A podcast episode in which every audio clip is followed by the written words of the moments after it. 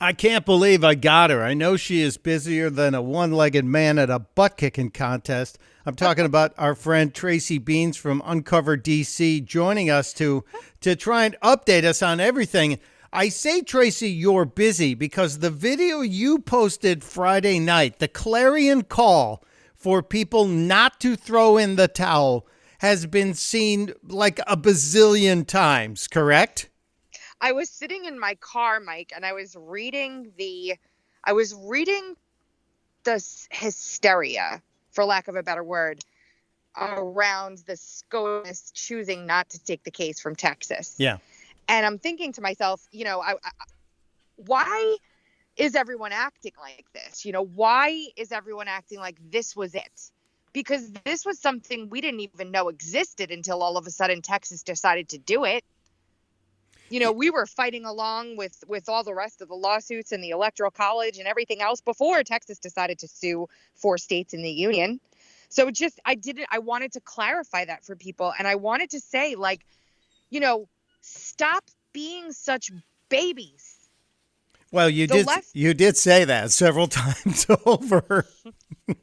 Because it's true. And you know some folks felt like i was scolding them and I, and I was scolding people I was scolding people because, you know, the left doesn't do things like that.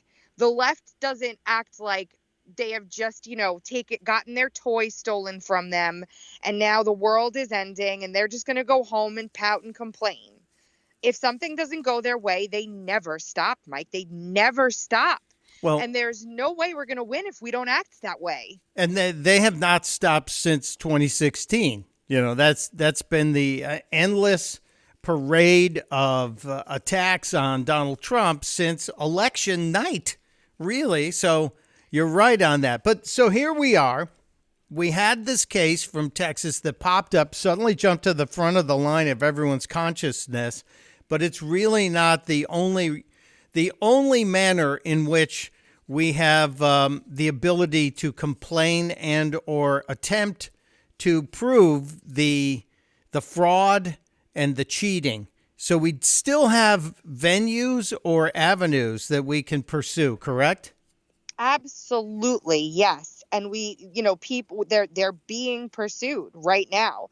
You know, today the Wisconsin Supreme Court heard uh, uh, the Trump campaign on the fraud there, and I was listening to that hearing, and I was just shaking my head. It's so frustrating.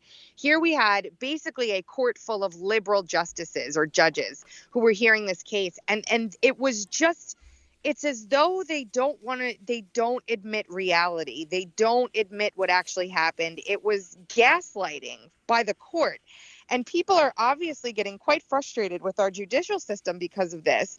However you know it's not the last these are not last remedies. They're steps on the way. And i think ultimately at the end of the day if the court should fail us we have a lot of issues working on those but if they should fail us it's going to be up to the legislators in these states to make the decision to do the right thing. And I think that we may see some do that. I don't think that, that it's out of the question. Are there enough that would be able to do that in order to make a difference? Is the question, I think. I believe so because you know the states that that are in question right now are the ones that are that are carrying Joe Biden in the electoral college as per their certification and I don't even want to say you know that he's the legitimate winner because he, he's he's not. There are tons of challenges right now. M- Michigan, um, Georgia, Pennsylvania, Wisconsin, Arizona, Nevada. That's six states that are are challenging the results of their election and it's not like it's three people that have come forward and said hey you know this was a little bit weird this is reams and reams of of fraud that's clear yeah it's it is clear. clear. so it is clear it really it, this is not just some pipe dream on the behalf of Trump supporters. This is a, a United States election that was hijacked by corrupt um, traitors, for lack of a better word.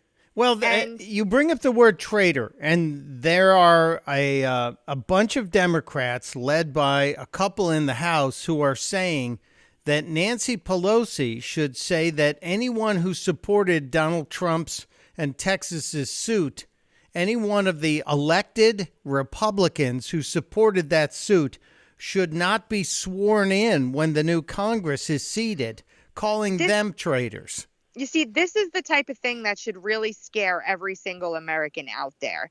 Because should we not succeed, these are the people that are going to hold the reins of power. And it's clear that they're out of control tyrants drunk on themselves.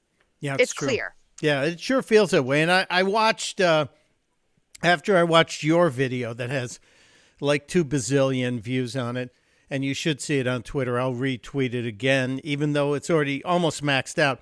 I watched Keith Olbermann, and I don't know if you've watched Keith Olbermann, but I'm really worried about Keith Olbermann. I think He I think his head's going to explode.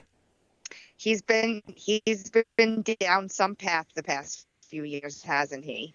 Yeah. Um, it's almost it's scary. It's it's really scary to watch these folks. It is well, like like that one representative from Michigan. Which one? Oh, oh, oh, the lady who said uh, to her soldiers to be ready and to go after anybody who's a Trump supporter. And what did they do? What was the penalty that they exacted on that uh, Michigan state representative? Uh, she was removed from her committee positions. Well, well, right now, yeah, that that's all right now. But she did another video where she she basically says Joe, Joe Biden and Kamala Harris owe the city of Detroit, and it left some of us sitting here thinking, owe them for what exactly? Like they're so brazen about it. They're not even trying to hide the fact that they cheated in ridiculous ways. It's just going to take one set of brave patriots to send a proper slate of electors to the electoral college i think for everyone else to follow suit in the beginning of a change Oh, your phone was getting funky there you for know a minute. quote Okay, yes, uh, they, we just need one set. I thought you were going to say we just need one set of cojones, and then I got nervous. Well- Thank you. Maybe that's what's implied in that. Ah, Tracy Beanz, I so appreciate you.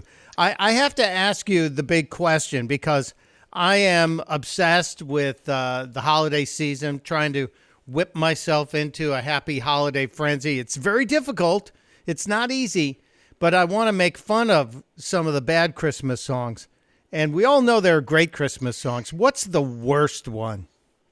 the one that i dislike the most is i want a hippopotamus for christmas I want a hippopotamus for Christmas. Only It's a horrible. hippopotamus will do.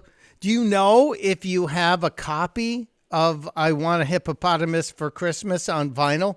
It's worth like $700. well that's ridiculous Well, so, you know, sometimes something bad can be worth something good. I'm just trying to put that out there. If nobody knows I want a hippopotamus for Christmas, it was a cheesy little song.